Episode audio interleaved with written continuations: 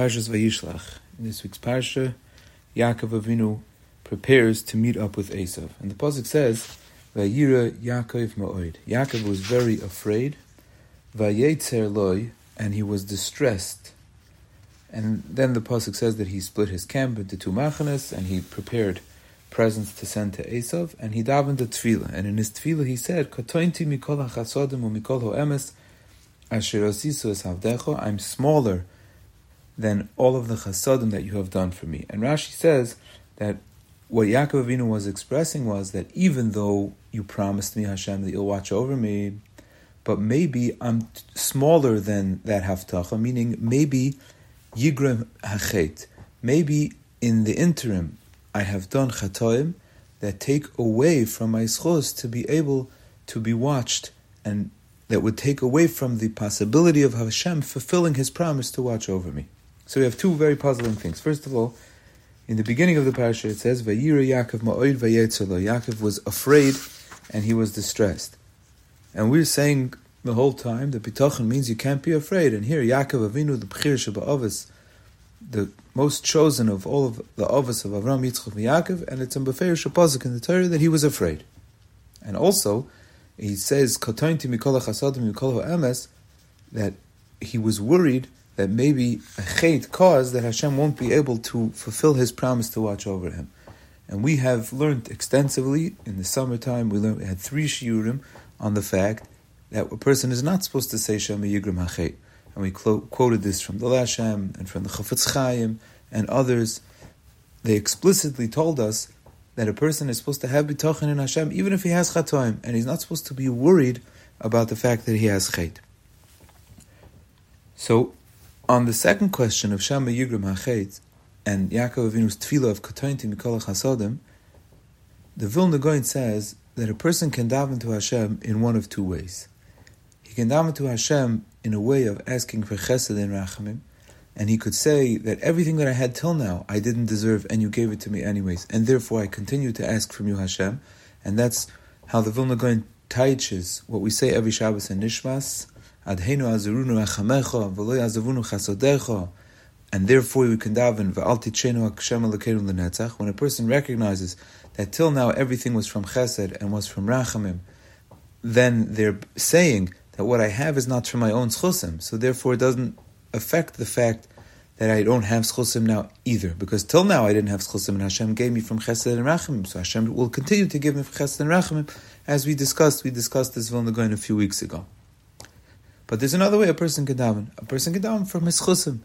A person who's a very, very big tzaddik, he doesn't have to, so to speak, rely on the chesed and the rachamim of Hashem.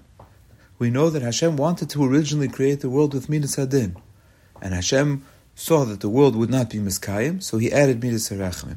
And we could ask, why did Hashem want to create the world with midas hadin? In our eyes, midas hadin is such a scary, terrible thing.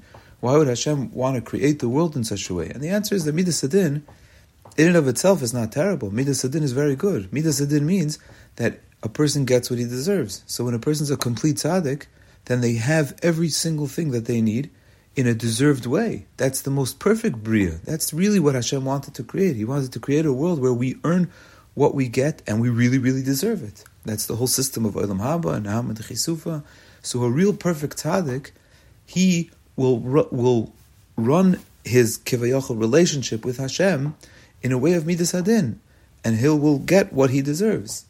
So the Kohen says that that's another way a person can daven. A person can daven to Hashem for in the schus of chesed and rachamim, or a person could daven to Hashem in midas hadin, and that his schusim should last for him. And says the Vilna Gaon that that's what Yaakov Avinu was doing. Yaakov Avinu was dealing with a hanhaga of midas hadin. Yaakov Avinu was coming to Hashem in the way that everything that he has is in a measure of midas adin, and therefore that is a big fear of Shema Yigram Hachet. If a person's getting what they are getting because they deserve it, so then they have to be very concerned that any little bit of chait will take away from what they're supposed to be getting. But us, regular people who we understand, Adhenu Azrunu Rachamecha, we know that everything that we have is anyways from Hashem. It's great chesed and rachamim, then of course we are not on that madrega where we're getting things in midas adin, and therefore we rely on Hashem's chesed and rachamim, and we are not supposed to be worried that Shema Yigram HaChet, maybe a Chet will cause that Hashem will not be able to fulfill our bitachon. There's another pshat in why Yaakov Avinu was afraid in the first place. Vayira Yaakov Ma'oid Vayetzeloi from Reb Itzel of Volozhin. The wording of the pasuk is puzzling. It says Vayira Yaakov Ma'oid Vayetzeloi. That Yaakov Avinu had fear and he had tsar. And Rashi seems to be bothered by this order also, and Rashi says a teretz. But the the order should have been really that he had tsar and then he had fear. It means he had pain and tsar at the fact that Esav was coming, and it looked like he's going to have to have trouble from Esav, and therefore he had fear. I mean, first he was informed of Esav coming, that should have given him tsar, and then he had fear. So yeah, Rashi is again Rashi answers it in the way that Rashi answers it.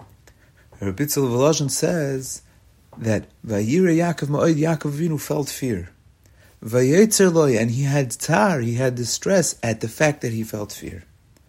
And therefore he went through the process of splitting his machana into two and davening and sending presents because he was worried Shema Yigram HaChet. Which chet? The chet of not having proper bitachon. Means Yaakov Avinu felt a fear. He felt an initial fear. And he was worried that his bitachon wasn't bishlemus, and therefore that feeling of fear in itself distressed him and made him worry that maybe that fear is going to cause that Hashem should not fulfill what, what he promised. Meaning, on Yaakov Avinu's great level of bitachon, he noticed in himself a small, tiny level of a lack of bitachon, and that alone was what he was worried about. So that's why Yaakov Avinu was afraid. He wasn't afraid of Esav in, in an extreme sense. Oh no, he was afraid of Esav. He was afraid of Esav on a tiny little. He had he experienced some sort of a fear, but of course he was very very strong in his midas habitachin. He wasn't just I'm afraid. He had a little bit of fear, but that fear set off. A, a worry that maybe his bitachon is not b'shlemus, and if his bitachon is not b'shlemus, so then he has to make all sorts of ishtadlus to, to, to see how to deal with Esav. But it wasn't just a stamazaya fear. It was a tiny fear, and the fear was that maybe his bitachon wasn't bishlemus.